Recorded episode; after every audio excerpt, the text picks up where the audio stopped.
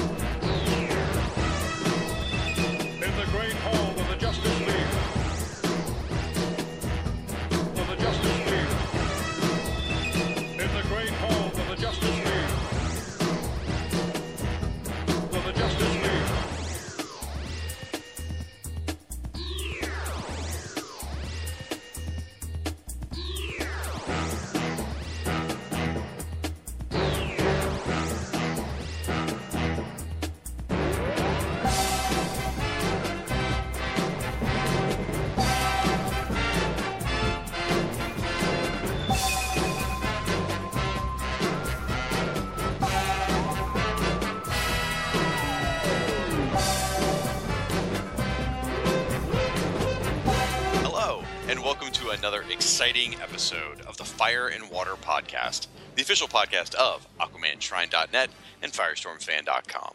I'm one of your hosts, the Irredeemable Shag from Firestorm Fan. Along with me, as always, is my co-host, the amphibious Rob Kelly from Aquaman Shrine. How you doing, buddy? Hi, who are you again? Uh, my name is Shag. I'll be your co-host for this evening. Not that you would know that, considering you know you were with somebody else last week. I did because I was watching you. Learning from watching you, Dad. yep. So yes, we both cheated on each other. Uh, I was with Diabolu Frank for a Blue Devil episode, which was so much fun, and then you um, just stabbed me right in the back with Max Romero and did an episode on Plastic Man, which I begrudgingly have to admit I enjoyed listening to quite a bit. Now, why do you have to begrudge? I, I've been enjoying your Ultraverse podcast, even though it's practically in a foreign language. Why do you have to begrudge? I am not the world's biggest Plastic Man fan.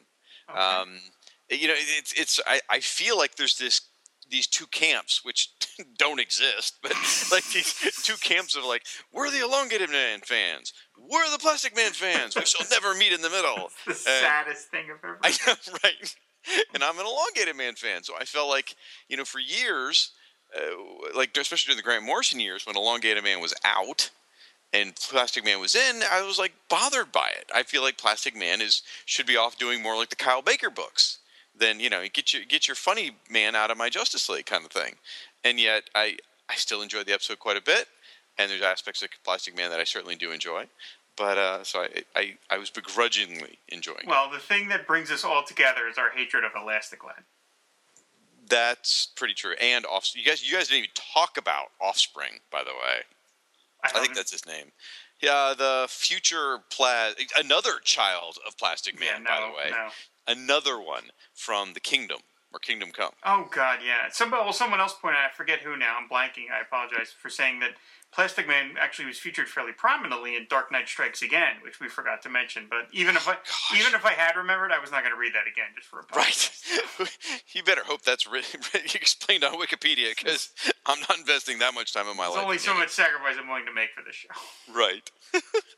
well, folks, uh, we are here to this week to back together again um, to talk about uh, essentially live action or not even live action, but film. Other and- media. Other Thank media. you. Other media adaptations of some Aquaman and Firestorm stuff. We're going to talk about Throne of Atlantis, which is now out on DVD, digital download. I think you can get it on Betamax if you look hard enough. Uh, maybe even on vinyl. box. It's on vinyl. Uh, and then also going to talk about some more Firestorm news from Flash. That news just it just keeps coming. It doesn't stop. Every week I think like, well, there won't be any Firestorm stuff this week. Oh, here's a bunch. so, and um, but you know what? Before we do that, let's talk about another other media thing. Have you seen the Fantastic? Well, what? don't we don't we want to pay some bills first?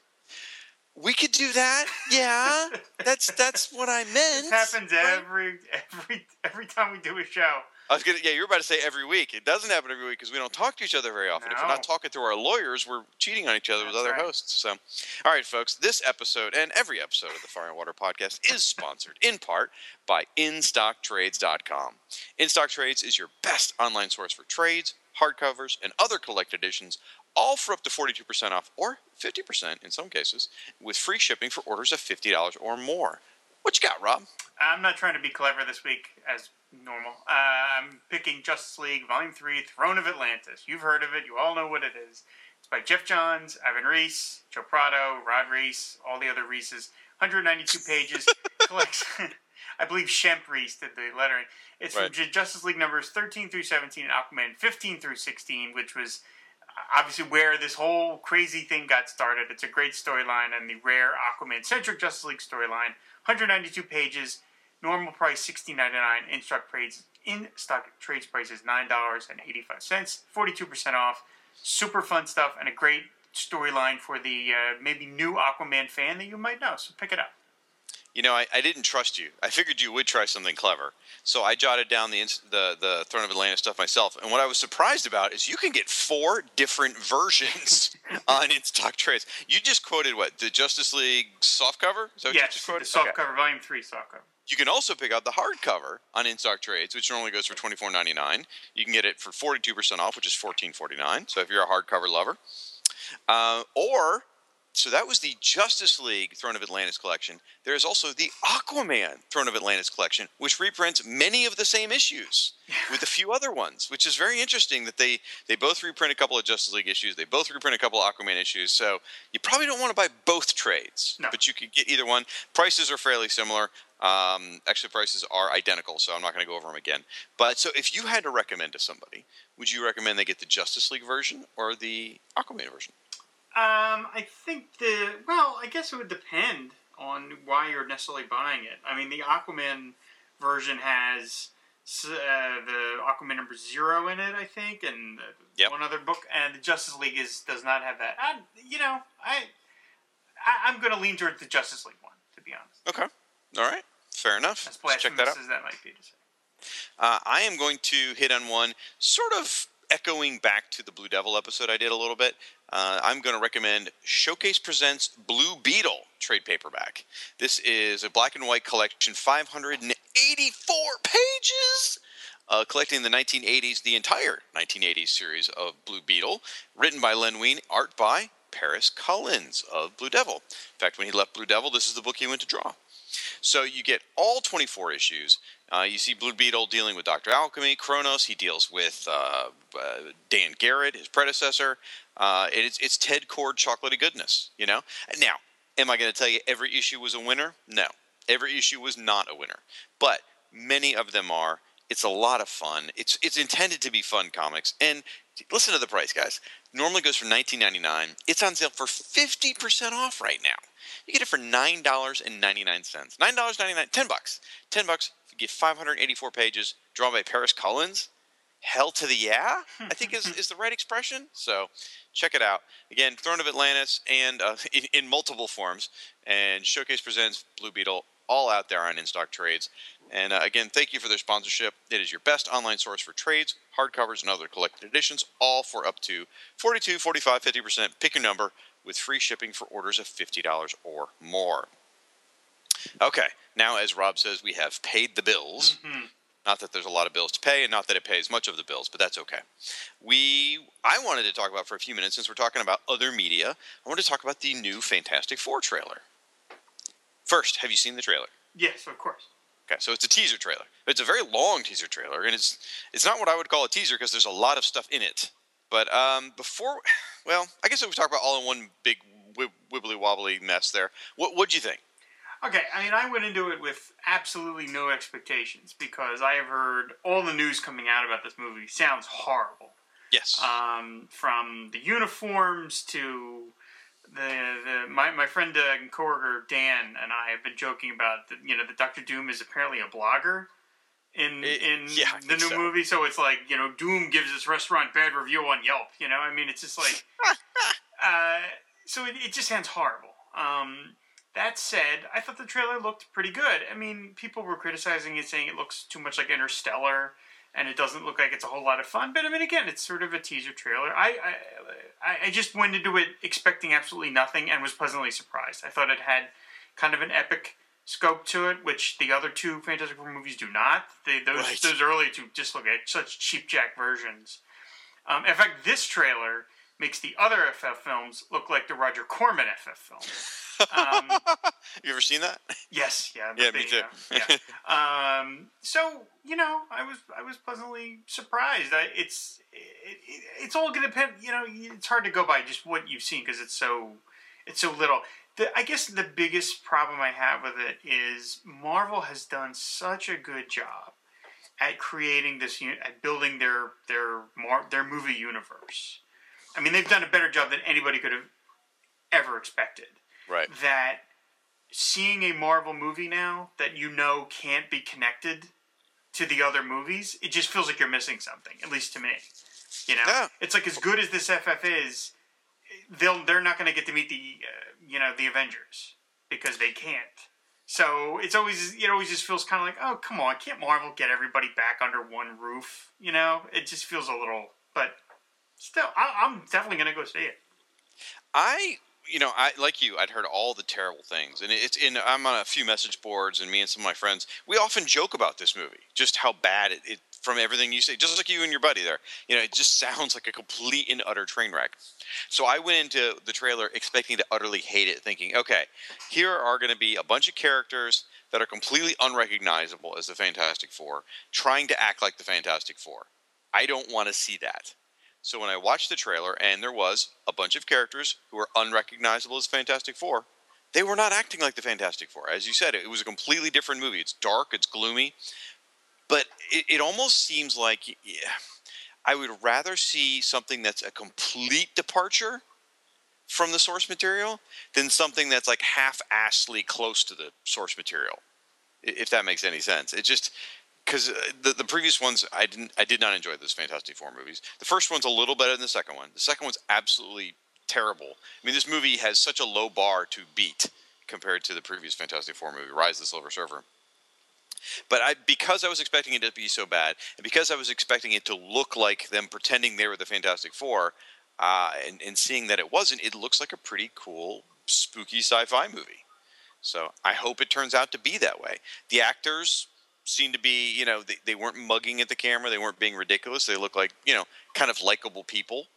The, you know, the Human Torch guy, he was working on a car. He's got a, you know, suit there to help him control his flame powers. Okay, I guess I can get on board with that. You know, I, I'm kind of interested now. Yeah, And yeah. I now the, the message boards I've, I've been on, uh, everybody disagrees with me, and I'm sure everybody listening to this is disagreeing with us right now, probably, and that's okay. Everybody's entitled to their own opinions. Y'all just happen to be wrong, but either way, um, so there you go. I think I'm I'm kind of.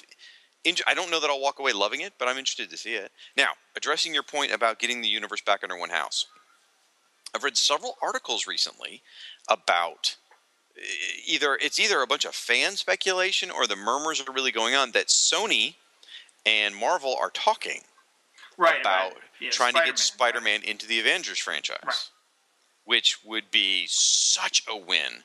And part of it is like I, I kind of walked away hearing that Amazing Spider-Man 2 was a bit of a flop, or at least wasn't what they expected it to be.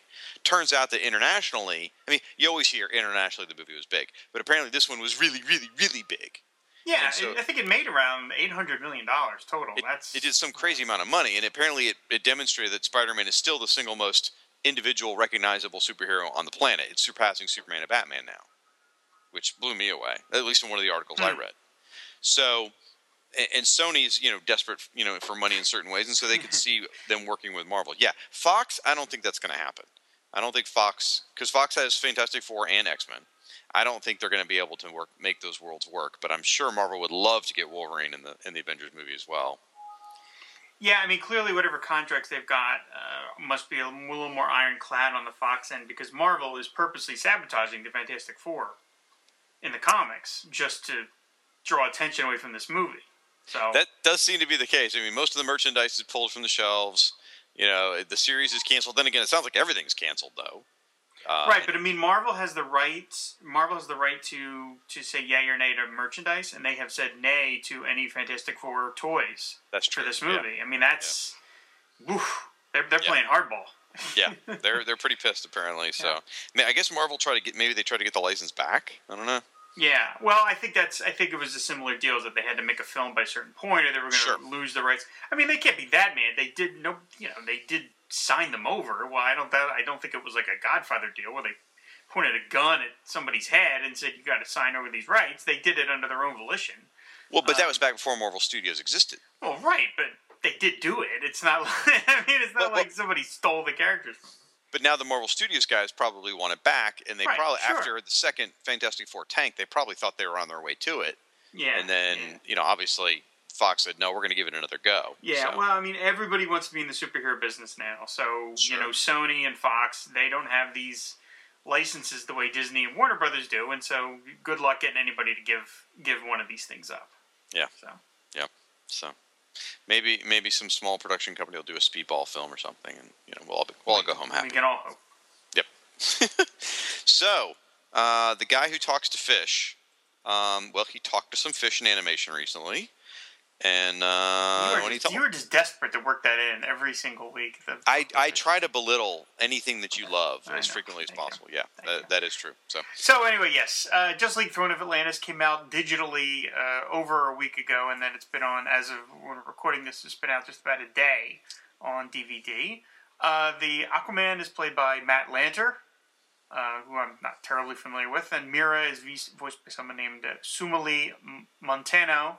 And then we've got Jerry O'Connell as Superman, Jason O'Mara as Batman, Sam Witwer as Ocean Master Orm, uh, Christopher Gorham is the Flash. Steve, uh, well, I don't want to say who Steve Blum plays because that's a surprise till the end of the credits.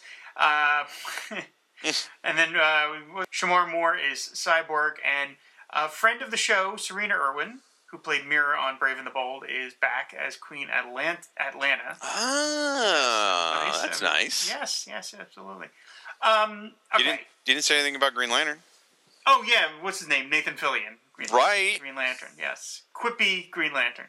Um, okay, we I talked about this on the Shrine last week, and I gave it. I gave the movie. I don't want to get too much into the details of the plot because I'm going to assume that most people that have bought it or maybe are going to buy it have not seen it yet.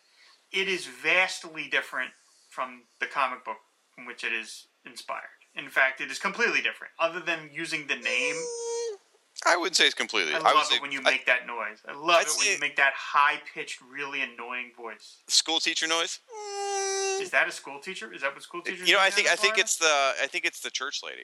Oof. Oh yeah, please Isn't just that keep, yeah, please just keep doing it.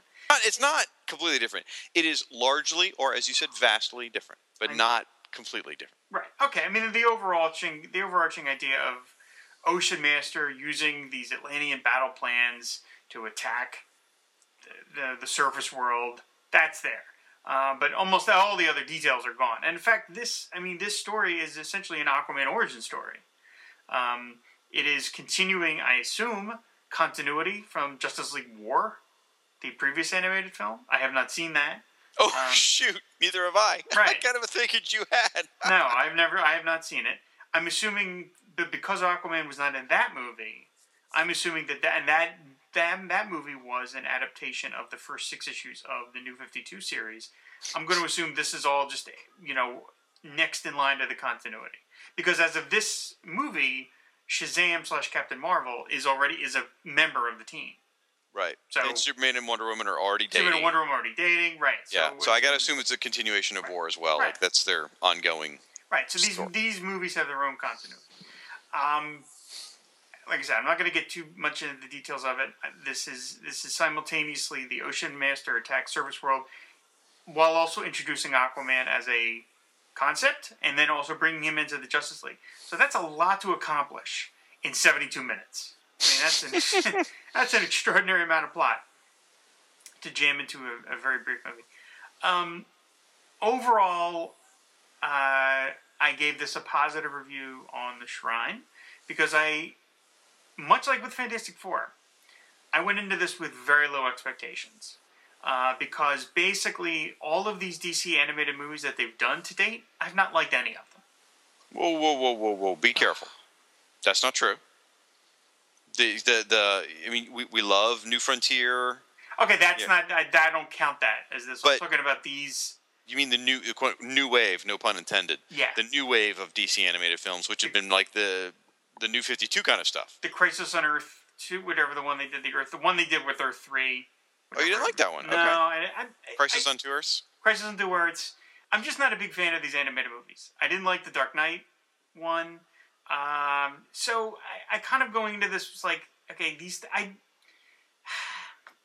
these things to me are neither, no pun intended, neither fish nor fowl. Uh, they are they are too adult for little kids, uh, as you discovered Yeah. watching I it with, with your daughter. Yes, I did. But to me, they are too juvenile for adults. So uh, I I kind of look at it like, um, you know, this is a movie that it's kind of aimed at kids because it's it's animated. It's an animated superhero adventure, but yet it's got curse words in it and some pretty graphic violence. Yeah. So to me, I never know where these. I- I'm clearly not the audience for this. So I kind of go into these with like, okay, I'm not expecting much. So going into that lowered expectation, I kind of like was pleasantly surprised because I knew it was going to be so much about Aquaman. Aquaman Aquaman has been so stiffed in these movies. um, I mean, think about it. He is literally he's been he was in the Earth three one for about Yep. one scene with Firestorm. with Firestorm. He was not in Justice League War at all. He was in even in New Frontier, although that was based on the book. He was in that for one scene. So I mean, he's this is his biggest moment. And so on the on the shrine, I said, regardless of how you feel about it, you should go out and buy it because buying it is the only language Warner Brothers is going to understand. Hmm. If this thing flops, they're never going to give Aquaman another chance. If a Batman animated movie flops, Warner's just shrugs its shoulders and moves on to the next one because he's Batman. You know, they're never going to say, "Oh, that one didn't, didn't work. Well, Batman must not be popular anymore." No, they're just going to keep making them. But Aquaman really doesn't get that many chances. So I looked at it as even if you didn't think it was all that great, go out and get it. Um, so that's now when that's when I wrote when I wrote that review. I'd watched it one time. I've since watched it twice more between then and now. Uh, and I liked it a lot more when I watched it again. Um, I liked uh, a lot of the Aquaman sort of bells and whistles and some jokes that screenwriter Heath Corson worked in. Uh, there's a nod to the Batman the Brave, uh, Batman uh, Brave and the Bold, which I liked. It's more than a nod. It's like a single sig- signal flare. It's- Yeah. it's, pretty Um, obvious. there's a great moment with, with Black Manta, which I enjoyed, which is taken right from the Jim Lee, that thing of the shark jumping out of the water and eating. So I like that a lot. Um, I like Aquaman's remedy for fixing his hangover, which is to dunk his head in a fish tank. Uh, I like him having a conversation with the lobster at the bar that he wants to save the leg. So, um, what? So Uh, That's yeah, that's a what moment. But I'm trying to be respectful because apparently every time I interrupt you, you get pissy. no, no, never mind. Well, for that, then I'm going to interrupt you since you took a breath. A minute ago, you said if people see a minute ago you said if people don't buy this, they're not going to give Aquaman another chance, except for a live action movie that's in pre-production. That is true. That is Okay. true. But I think that, but those are two different tracks, though. Yes, they are. Those are two different tracks. Dude, I'm talking about animated. You're never going to see another animated. This this thing made me want to see a full fledged Aquaman animated movie that did not because he loses a lot of his best moments from the Throne of Atlantis series comics to other characters in this uh, because and I knew he was going to have to because the name of the movie is Justice League Throne of Atlantis, not Aquaman Throne of Atlantis. So they were going to have to give stuff to some of the other characters, and that was a lot of the negative reviews for this. Have that's been like their main sticking point. It's like, well, why does Superman get to do this when in the comic Aquaman did it? Because they need to give the other characters stuff to do. Mm-hmm. They're not going to just have Aquaman do everything because that's not what sells it. And so to me, the next logical step would be a solo Aquaman animated movie. And the only way you're going to get to that is if this sells really well. So, you know, I kind of look at it like I, if you're a Superman, if you're a Superman fan, and you heard bad things about Superman Doomsday or Superman versus the Elite or Superman versus the PTA or whatever the hell other movie they're doing. I remember you- that one quite well. Yeah. If you heard one of them was bad, I could see you saying, you know what, I'm not going to pick that one up because nobody's going to know the difference. But it's like Aquaman fans. How, when was the last time Aquaman had his own animated feature? 1968. So I think you can shell out the 15 bucks it costs to buy this DVD. I'm sort of saying, even if you don't like it, take one for the team. Is sort of what I'm saying. Um, I paid for a digital rental. Is that good, or do I still need to go out and buy it? Yeah, it counts. No, no, no, it counts. It's, Okay. It's, it's, it's, you know, um, like I said, I guess I, I'm trying to. I don't know.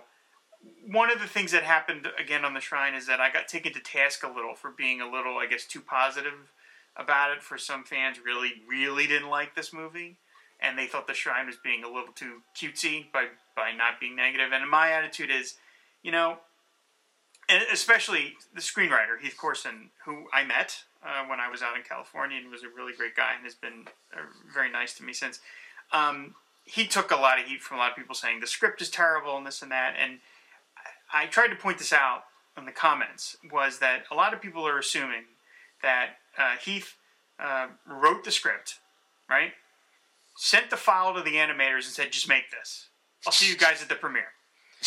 you know and it's not how these things work there are 10,000 different corporate cronies poking and prodding at this thing in fact i wouldn't be surprised if they handed him a structure and said this is what we want you just write the dialogue They probably did. right so i wasn't ready to on the shrine and i'm not ready to do now blame Heath or any one individual creative person for saying this isn't good because I know there are so many people involved that you can't pin something down to one person and say this is you know this is his fault this is their fault Well, I'll take the task the even people coming out and saying having a fit saying this wasn't good because it wasn't terrible.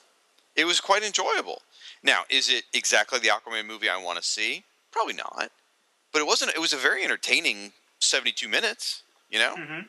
So I I think someone's kind of wrong-headed for saying it was terrible. I mean, if you're looking for a die-hard shot-for-shot remake of Aquaman: Throne of Atlantis, eh, that's that's probably asking for too much. I think by naming it that they set themselves up for a little bit of failure there because people are assuming that it's an adaptation of the comics because you're taking the name right from the books It was. what It was an adaptation. no well not really Yeah, it, the spirit of the thing is that Atlantis. There's subterfuge between Atlantis and the surface world. right but Orm's doing some b- dirty dealings. Well, I guess Orm didn't do dirty dealings in the car- comic, but there's some dirty dealings going on.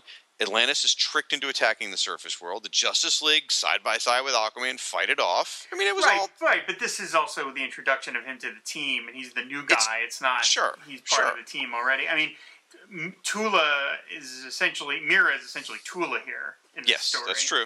Uh, and this is the again, this is a lot to do in seventy-two minutes. The intro Yeah. Aquaman, Oh, yeah. Aquaman's origin. He meets Mera. He becomes Aquaman. He meets the Justice League plus Orm. Plus, I mean, it was a lot. You know, a lot of stuff to do. Um, like I said, I think I said I just went into this with not a whole lot of expectations, and I came out of it like, okay, that was that was better than I thought it was, but I just went into it not expecting a whole lot. But I was still really happy that Aquaman is front and center, and I want to see that more. It was all every time the Justice League sort of came into the picture during the second half. I was I was like, no, go back to Aquaman. You know, you know, I was like Batman with his little, you know, Batman being pissy at everybody and Cyborg and all that stuff. I just kept wanting to go back to Aquaman and Mera, and you know, they do the voo voo voo thing, and the final shot is of Aquaman. I loved the stuff over the end credits, which were like sort of stills from the movie. I mm-hmm. thought that was a nice touch. So there, there was a lot to, like I said, I thought there was a lot, a lot to like. Um, and like I said, it, my opinion of it has grown in the two weeks since I've seen it. Well, it was to be fair, it was named Justice League: Throne of Atlantis. well, that's right, exactly, and that was the point I'm trying to make to people was that it wasn't going to be, you. It was, you know, it was Yeah. it was a simultaneous like naming it that you're setting yourselves up for failure, but at the same time you have to realize it wasn't going to be a direct adaptation because, you know, it's a different format and everything else like that. So, uh, you know, I, I'm I've got a lot to say still. Go Um, just waiting for you to take a breath. Um, I, I'm I'm of two minds in a lot of ways. Like in, a- as I said a minute ago, it was very enjoyable. It was a great 72 minutes. Had a lot of fun with it. Um, I would recommend it if I would. eh, The you were talking about difficult to sort of nail down the age for this. I think the age group for this is like 14 to 16 years old that's probably right. Yeah. because there's a touch. There's two curse words. They drop the they s bomb. I guess you could say. Um, which I was not prepared for with my eight-year-old daughter in the room. Um, not that it's like a crime. She's probably heard it once or twice in her life around me, just saying by accident. So it wasn't a shock to her. Um, but it, you know, eh, but the violence was pretty graphic. It actually scared her at one point. She's like, "Daddy, I don't want to watch this." I'm like, "Honey, it's gonna be okay." Um, Yeah, you see a trench's head get cut off at one point. Uh, it was actually in the submarine attack when blood was splattering on the wall. Oh, that okay, yeah. that freaked her out. So now, all right. So I've got a list of just stuff. So uh, I don't really have an order here. It's just kind of stuff I jotted down. But uh, this is I did not see what was it? War? Is that what you said it was called? yeah, it does like war. So this is my first introduction as well to this this uh, Justice League, you know, incarnation. However, it's very very similar to the New Fifty Two. So it's you know you can pretty much figure out what's going on if you read the New Fifty Two comics. I thought it was very interesting. The Superman, even though he's got his New Fifty Two costume, his S is the classic S. even It is not the new 52S. Makes me wonder if if this is one of their biggest marketing pieces featuring new 52 stuff, and yet they're using the classic Superman S. Are they going to slide backwards on that one someday? Um, I did not like Aquaman fighting to save the lobster's life. Uh, that really actually bothered me. I just felt like, really, that's how we're going to introduce Aquaman? Talking to a lobster and then in a bar fight to save the lobster's life. I just felt like it was going to reinforce the stereotypes of people who don't like Aquaman, is what I was afraid of. Hmm. Now, by the end, he's a total badass, so that's fine. Right, he takes on a whole room full of guys. Yeah, but it's like still, it's just like, oh, that's not the way you introduce the character. So I don't know. Maybe it works. Maybe it doesn't. Uh, as far as um, okay, wait, hold on. The tidal wave that was coming to crash against Metropolis, and then it just went away. That really stuck in my craw. Because in the comics, the tidal wave crashes into Metropolis. I mean, it's stunning. It's it's. I hate to say gorgeous because it's a horrible thing that happens, but it is an amazingly drawn thing. I mean, am I right in saying the tidal wave crashed into the city? Right? Yes. Yeah. And so here the tidal wave's coming, and then it just parts like the Red Sea and fizzles out, and Orm's army comes walking in. So it's what what was the purpose of the tidal wave to start with then? Hmm. It just from a plot point of view, it's it's almost like they were working towards something and then got nervous about using a tsunami because of real life implications and backed off. Is almost what it felt like. But that that part stuck with me pretty harsh. Um, Nathan, I feel like in the voice acting department, there were certain people I enjoyed as the voice actor. Certain people I didn't even notice as voice actors. The the Batman voice actor doesn't really do much for me. Yeah, I'm Uh, not a big fan of his. He's doing his Christian Bale thing. It it didn't. I mean, I don't mind the Christian Bale stuff, but I just didn't feel like this worked. In a lot of scenes, it felt like uh, these people probably recorded their lines separately, and then they were spliced together. Because a lot of times, it just felt like people were saying stuff rather than having a conversation. It's I, I just I do I do a lot of audio stuff I listen to, and there's a natural flow of a conversation, and then there's just people reading lines independently that are being spliced together, and it just sounds like someone saying a line. I heard I heard a lot of that, like especially with like Billy Batson stuff. Any scenes with him or Cyborg just sounded like they weren't in the room with someone else. Now Nathan Fillion stole the show as far as not only his his his humorous lines, but his delivery was just awesome. I mean, he's he's such an amazing voice actor as Green Lantern. I mean, I'm I'm in love with this version of Hal. I think he's hilarious. I wouldn't want to read a comic about this version of Hal because he's such an ass, but I enjoy him in a team book. Very you know team thing setting. Enjoyed him quite a bit. Um, now the the big thing for me probably, and this is. Uh, you know, people get hung up on the adaptation. I just said a second ago it was an adaptation. So I, I'm totally talking out two sides of my mouth here. The one thing that probably bothers me the most is the change in. Uh, and sorry, this is. I'm giving. I guess this is a pretty big spoiler. I don't know, but um, Vulko is not in this animated story. And if you've read Throne of Atlantis, which I'm assuming you have, and if you haven't, sorry, close your ears real quick. Vulko is the man who causes the war, basically, in the comic. You know, you remember that. Vulko was the one who fired the missiles at Atlantis, which caused a war between the surface and uh, the, the underground. And that painted Orm as a picture of, even though he was doing something terrible by attacking the surface, he felt justified. You know, he felt like he was doing the right thing for his people. It was almost a Namor kind of moment with, with Orm, really. Whereas here, Orm's just down and dirty evil. Yeah, he's a snarling bad guy. Yeah, and I kind of like um, Orm painted in more of the trying to do the right thing for his people role. You know, I felt like I feel like there's a little bit of a deeper sort of political statement there. You know, we're kind of telling you war happens not always for the right reasons, but sometimes it just does when even when everybody on every side is trying to do the right thing. So I, I missed that piece of the story, but otherwise it's you know that that's I guess it's a nitpick, but it's just one thing. No, I, I see that. No, I, I think that makes a lot of sense. yeah. So, so all of that said, um, love, love, love the last shot of Aquaman with his army. You know, Mhm. whereas the the trencher, I, I liked the I liked the way they used the trench. Actually, I thought that was clever. You you didn't need to hear all the trench backstory; they were just there. You know, Yeah. um, they go to fight the trenchers. Uh, he's got you know his army of fish behind him, which was pretty cool. I didn't like him spinning the trident. It's not a it's not like a bow staff or something but um, you know, I, I I dug that. I thought that was pretty damn cool. So I I enjoyed that part. So all in all, I enjoyed it. Uh, my my eight year old daughter has watched the first like 30, 40 minutes of it. I'm not sure if I'll let her finish it or not. It kind of depends on her interest. She was uh, very she she gets really attached to female role models. So she was really excited about Wonder Woman. She was really excited about Mera. So um, you know, I may I may let her finish it. We'll just see. Mera does quite well in this. I think they I think they give Mera quite a good bit to do. I, I think she they did. I think she acquits herself quite well. The character in, in this. It's funny, you know, I started explaining to my daughter about Mera. I was like, yeah, well, um, you know, Aquaman, there's a girl. I was telling her beforehand. There's a girl in it. Her name's Mera. She goes, I know who Mera is, Daddy. I'm like, really? She goes, yeah, she's Aquaman's wife. I'm like, There you go. All right. Like, how do you know that? She's like, Justice League. I'm like, you rock. and then I was telling her about the powers and everything. She's like, Daddy, what's Mera's powers? When we were watching the show, and, s- and I start telling her, she's like, No, Daddy, that's Aquaman's powers, because I'm telling her she can control water and stuff like that. She's like, No, Daddy, that's Aquaman's powers. I'm like, No, Aquaman can't control water. Yes, he can, Daddy. I'm like, um, where did you see that then? She goes, in her brother's um, Injustice cart uh, video game. I guess Ah, he has yes. water powers or something.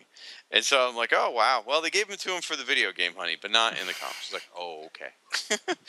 so she's having to cope with alternate reality versions of characters and interpretations, and, and that was kind of fun to, to point out to her that the Flash in this cartoon is supposed to essentially be the same Flash that's on the Flash TV series. I'm like, that's Barry. She's like, oh.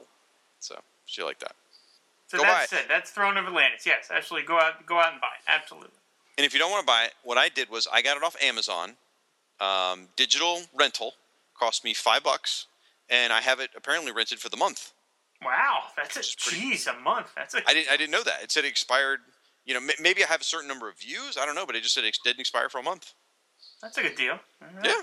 Uh, well, we want to take a little bit of time also talking about the Flash TV series and what's going on with Firestorm. He, we, we still don't have a full-on Firestorm appearance yet, as of this recording, but it is right around the corner. So I thought we'd take a few moments to touch on some of the stuff that has come to light, because as I joked around, I mean, it just seems like stuff just keeps like every Tuesday night. I, I gotta I gotta be ready to to watch the show, which we do as a family anyway, which is kind of fun. Like it's the only show me and my family watch together um, when it's being aired live.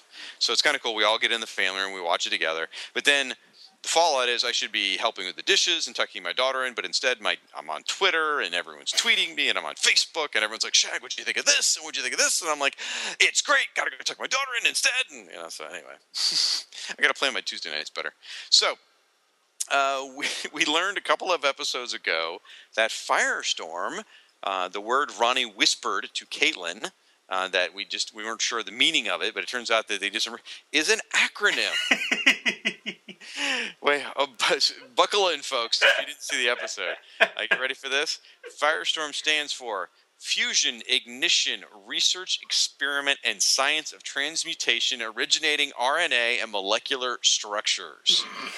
How I said that without busting a gut laughing, I don't know. Ah, More periods than a sorority house. Oof. Oh my god! And I get called the sexist one. Anyway, so um, lot to be said about this acronym. First of all, clearly somebody at Warner Brothers is working very CW is working very hard, very very very hard to make that acronym work. They put Uh, they put one guy in a room for like a month, and they're like, just figure out a an acronym that can spell out Firestorm. and put transmutation in there. I just hope that they didn't pay the guy by the hour, considering how long it probably took him to come up with it.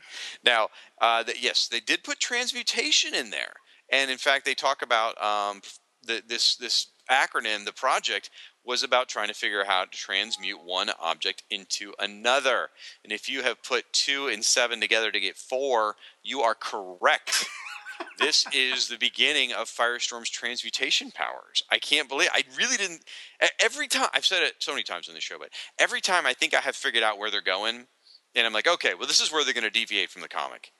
They just keep barreling forward more towards the comic. I'm like, really? Oh my gosh! And I mean, I, I shouldn't be upset, uh, or I'm not upset, but I, I sh- I'm just shocked. I just keep expecting Firestorm on TV to be nothing like Firestorm, but he keeps moving closer, inching closer and closer, even though there's some serious deviations.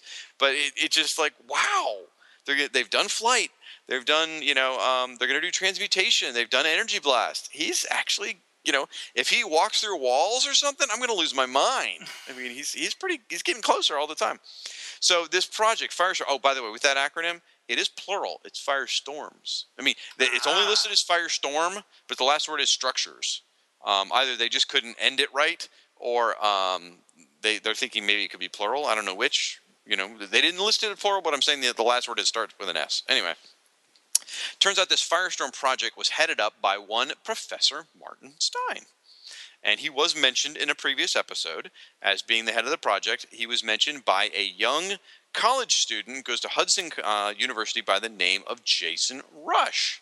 Jason Rusch used to work on this project with Professor Martin Stein. Hopefully, you match heads if you haven't watched The Flash, uh, or if you did and you're hearing all this, it's just giving you that special tingly feeling that you're not sure how to explain except in gym class. So it's um, Professor Stein worked on this Firestorm project, worked on the transmutation stuff until General Eiling, who's played by the Kurgan, showed up and took all of his research. That's his name. Is the Kurgan. It is that is his- that is actually yeah the the John Clancy thing that's just an alias. His real name is the Kurgan. It's the Kurgan, so no middle name. So he um, he took all the research and then Stein disappeared. Now Jason thinks that Stein was just you know whisked away by the government. However, I'm pretty sure that's not what happened, uh, I, and I'll get to that in just a second. What else have we seen? Oh, Caitlin, Dr. Caitlin Snow, played by the lovely Danielle Panabaker, was kidnapped by Captain Cold. I did sort of expect maybe some hints of cold powers, because, you know, Caitlin Snow is bound to eventually become uh, Killer Frost in some way, shape, or form. I did ex- sort of expect some sort of cold transference to occur there, where like just start us on that path, but nothing happened. So we don't, we, you know, we, no, no, no developments there yet. Uh, now, uh, well, that's what we've seen so far. Why don't you tell me what you know, what you think of that so far, and then I'll get into the stuff that we know is coming down the road. Uh, what do you, what do you mean? What Well, have you been watching The Flash? No. What? You like that? I did that on purpose. I- Really? yeah. Oh man, it's a great show. It's I, so you know, I, I, the ones I've seen, I have enjoyed, but for some reason, it just does not. You know what it is? I'll be honest with you. I really think that I am completely, completely done with watching television when it airs. Like, Okay. I, I, I can't. I don't think. I, I don't think there's a single television show that I watch when it airs anymore. But you can't do on demand or something? I can do it, uh, but uh, there's it's a combo of that Tuesdays at you know whatever what's Tuesdays at nine is that Eight. when it's on? Is eight? Okay. Because you know I should know that because my Facebook page explodes at one minute afterwards. Um, yeah, I, I don't know. I watch it, I like it, but for some reason it does not drive me to watch the next one. I don't know why. I will watch. I will definitely tune in when Mark Hamill comes back.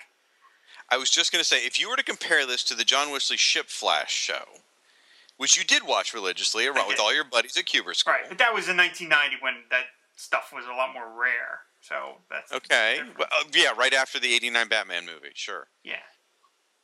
It wasn't that rare at that time. Yes, it was.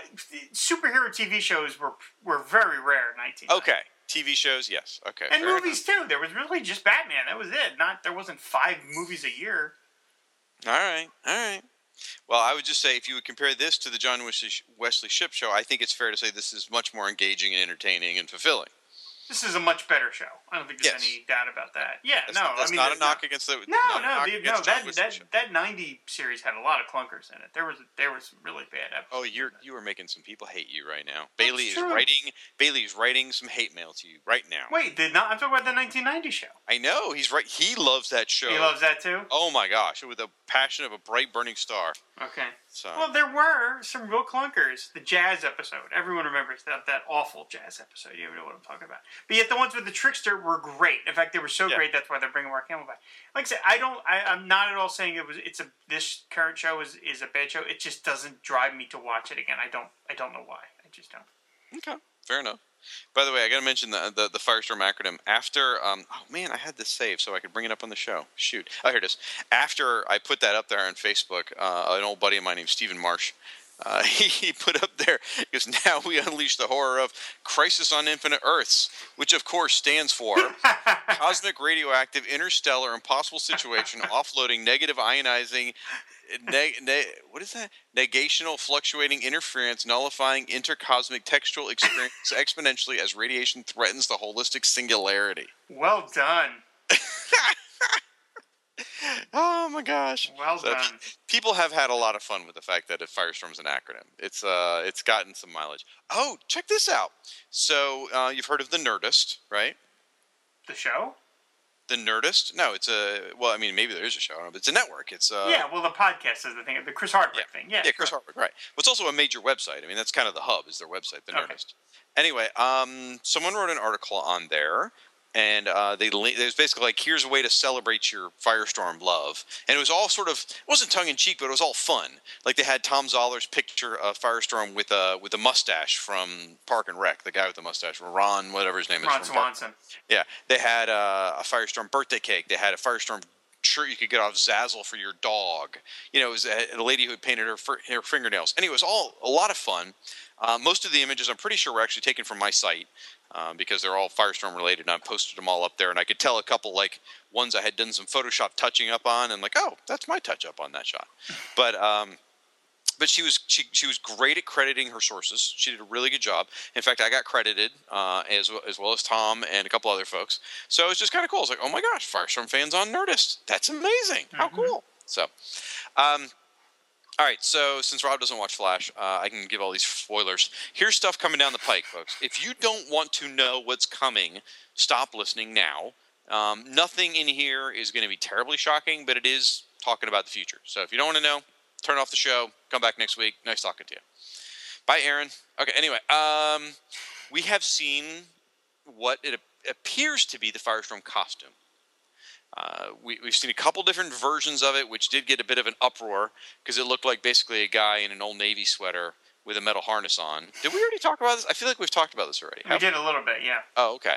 So, but since then, we have seen additional pictures of Robbie Amell wearing a black sort of pea coat almost with the harness on there. And the harness essentially is just representing Firestorm's atomic symbol on his chest. You know, one a big red light and three little lights off to the side. So we've seen that. That should come into play very soon. Um, got I want to make a comment. I, I, there's a description out there about Professor Martin Stein, and they've described Professor Martin Stein as an arrogant scientist. And this sort of got a lot of the match heads got their, their panties in a wad. They didn't like Stein being called arrogant and stuff like that. Well, for the most part, Stein was not arrogant in the Firestorm series. I mean, I don't think you've seen any evidence of Martin being arrogant in the in the run we're covering right now. Have you? No, certainly not. He's very level-headed. In fact, he's been beaten down a little bit in the issues we've been covering, working Yeah. at the fast food place and stuff. That's very true. I mean, he's his whole life is sort of like that in, in the Firestorm series. However, when we first meet him, he is committing an act of extreme arrogance and hubris. In the very first uh, appearance of Firestorm, Firestorm number one from 1978 or 77, really, he is he his nuclear reactor he has designed himself has been shut down by the Nuclear Trade Commission or whatever they're called uh, for sa- potential safety hazards and also to question whether uh, Dan- whether Stein stole the plans from Danton Black or not. Dan was pulling a scam, but anyway, Stein took it upon himself to activate a nuclear power plant in the middle of the night, all by himself, just to prove a point. Because one guy can do that. Right. Well, that it was a fully automated power plant. That was the whole thing. It was it was sort of their response to Three Mile Island. We can build a fully automated, 100% safe plant that can be run by one person. Was kind of what they were trying to say. And so Stein took it upon himself to do this. How what an incredibly arrogant thing to do. So I- think the description of Stein as being arrogant initially is kind of works, you know. And also, you think about all the times he's pissed off at Ronnie when they merge. He's always yelling at Ronnie. You know, and the implication in Stein's saying is basically that his time is more important than Ronnie's. So it, it works. So I'm I'm okay with that description of Stein, and and I can see Victor Garber pulling that off to some extent. We've seen some pictures of Professor Stein now, and he eh, Victor Garber is Stein. He's wearing burnt clothes, and he's standing in what appears to be a rock quarry, a Doctor Who set. So the the question is is he actually is that where professor stein is at some point after being firestorm because of the burnt clothing or is that maybe just a mental like construct a mental landscape like maybe that's inside the firestorm matrix and that's how it's portrayed as him being in a rock quarry i don't know a lot of speculation on that but we have seen it and it's awesome he, victor garber is wearing the trademark thick black rimmed martin stein glasses which make me so happy i mean like it's just it's it's stupid stupid little things that make me so excited. When I saw him in those glasses, I mean, I didn't tear up, but I might as well have. I mean, that's how emotional I was. Stein's my favorite guy in the whole thing. And seeing him wear those goofy, thick glasses, I was like, oh, it's, it, it really is Martin Stein. Oh. oh. I was so happy. The level of detail that they're bringing to Firestorm is pretty remarkable. You know, I've heard a lot of people comment too, like, they, it's extremely uncommon to have this much buildup for a character that's not really that critical to the story. Like, he's not part of the Flash mythos. Now, they have tied him to Caitlin Snow, who's an important supporting character in the story. But, it, it, you know, if, if they put this much effort into bringing in Wally West, I would totally get it. But putting this much effort into bringing in Firestorm, you know, they must really have a lot of faith in this character, or or something, or maybe it's Robbie Amell that they just have faith in. I don't know what it is, but man, yeah, even my wife is like, they're taking a long, they're really dragging this out. I think is what she said. So, um, so folks, mark your calendar for February 10th. That is episode 13 of the Flash TV series, and the title of the episode is The Nuclear Man. Wow. So there you go. This is the big one. This is the one we've all been waiting for. So, uh, ironically enough, February 10th, I will be on a business trip out of town exactly six or seven hours away. The meeting ends at one o'clock. I have exactly seven hours if I don't stop to pee or get gas to get home to see the Flash as it airs. Because I can guarantee my Twitter, and my Facebook will explode after that one. So uh, we, everyone, wish me luck. So in interviews, and this is more spoilers, in interviews uh, between Robbie Amell and Victor Garber, they have stated that Professor Stein and Ronnie Raymond are currently fused. So the Ronnie Raymond we've seen so far, and there was some question about whether he was already fused with Martin Stein or not. He is. They've been fused as as the story picks up. I guess probably in episode twelve or thirteen. They've been fused together for a year. Wow. And it's sort of driven Ronnie nuts uh, because there's voices in his head and they're arguing all the time. And by this point, Ronnie and the professor are kind of sick of each other. So they they apparently they've been the actors have had to do a lot of bickering uh, or they're going to, one or the other. So the characters just are, have had enough. They also acknowledge that they will separate. So you, they will Firestorm, uh, Ronnie and Professor will separate into two separate beings, and there's some dramatic thing that forces them to come back together, and they have. Um, this is I'm paraphrasing here, but they seem to have a lot of severe reservations about reforming Firestorm. So that's what we know. That's what I got. Hmm it's uh, not a ton of spoilers, but it is stuff that people may not want to know. You know, because that, that that like for that that's one been the big question has been you know is is Stein or is Stein and Ronnie already merged? A lot of people wondering that one, and you know now we have our answer thanks to you know interviews with the stars, which I don't know whether they were supposed to say those things or not, but they did. So, have they established whether the Supergirl show is going to be part of this universe? I assume it is, right? Um, have they said you know, that though? I don't have a definitive answer on that. I have heard, you know, paraphrasing from other people that yes, it is supposed to be part of the same universe. However, you, know, you get that problem where it's on CBS, and these are both on CW, right. and CW is actually owned by Warner Brothers. So how are you going to do that? I mean, is it is it going to be a Bionic Man, Wonder, uh, Bi- Bionic Woman crossover? You know, um, you like that? You like that? I just threw you a, uh, a Power Records reference. Uh, the reason I asked that is just because it seems like um, you mentioned about how much they're building up Firestorm, but there's been no mention of a Firestorm show. Right. So he's definitely could be a utility character that they could float from show to show if they wanted to. I can't see him in Arrow uh, necessarily, uh, but uh, I could Because see. him and because him and Arrow look too similar. I, I just it just seems like the tone would be a little much to have a guy with that crazy powers in over an Arrow, but you never know. But I could definitely see him working his way over to Supergirl. That would be very interesting. I mean, I don't think there has been a cross network crossover like that in a long time. No. I mean, it's it's it's, it's happened. It's not just Bionic Man and Bionic Woman. I mean, there's been other stuff that There's were, been some that were done as gags. Uh, I mean, actually, uh, Richard Belzer playing Detective Munch, uh, which is a character on Homicide: Life on the Street, uh, appeared on Fox's The X Files. really. Yeah, they did do that, and that was that, that was official. That was not like a gag. He was playing, Mm-hmm. you know, he was credited and promoted. So they did that, and that wasn't, you know, that was about 10, 15 years ago. So they did do that. There's other ones like that I can't remember. Like, um, I think this one was ABC, both. But the, for some reason, we, when I think of TV shows crossing over, I always think of MedStar One and The Fall Guy. Because Howie got hurt on the set. Well, that one's on everybody's lips. Right. I mean, everyone's talking about that. I was reading about that on the bathroom wall last week. So Whoa. anyway, all right, folks. Well, uh, I think I think this one's time time to put this one to bed, Rob. Me too. Old man Kelly's got to get some sleep. That's right. I got yes. I have big, big, big week coming up. Oh, really? Yes. Good way or bad way? Oh, we have some some. Uh, we have a, a client that I I've been trying for a year to land, and by the time you hear this, I will have been in New York City. Whether we can trying to land them in person, so we'll see. Oh, awesome. Well, we we all, we all wish you luck, sir. Thank you. You can pull it off. You know you can. I'm gonna bring sure- some. I'm gonna bring some fire and water pins. That ought to close the deal. Say wear an Aquaman shirt underneath your clothes. That's right. All right, folks. Well, Rob, what do you tell the, the kids at home where they can find you on the webs? on AquamanShrine.net and various other places. Oh, I should mention, uh, I guess, plugging wise, that uh, I mentioned before that uh, Hey Kids Comics is available on Kindle. But I mentioned that, but it is now available as an audiobook. Whoa! Full on audiobook uh, read by uh, narrator Ross Landy, who did a great job doing all the stories.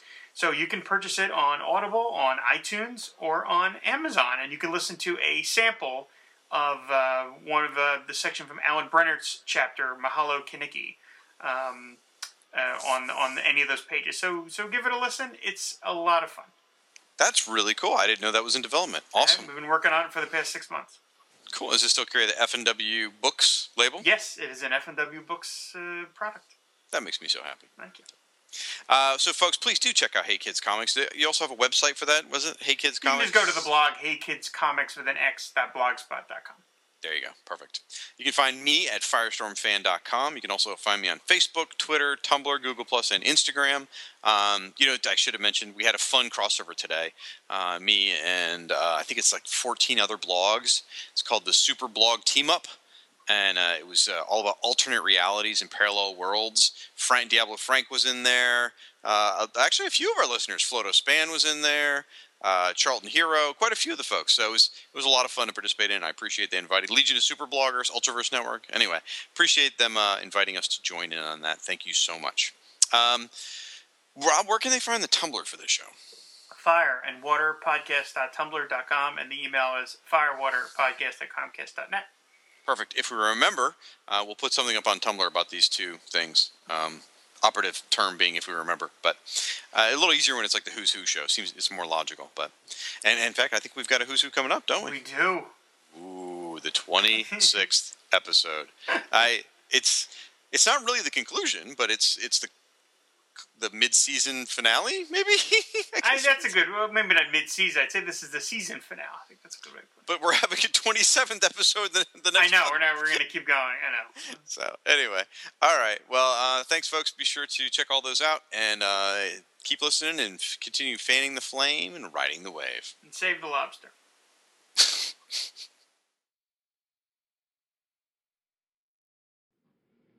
Aquaman and Firestorm fighting crime together. Soak 'em down or burn 'em up. No one does it better. Whenever you find trouble, they'll always be there to catch them in a bubble or even torch their hair. Stand for truth and justice in sea, on land,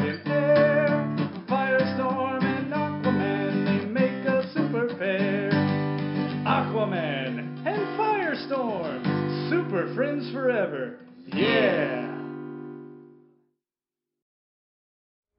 He needs a code name. Yeah? Well, online they're calling him Aquaman. Hate that. Aquaman it is.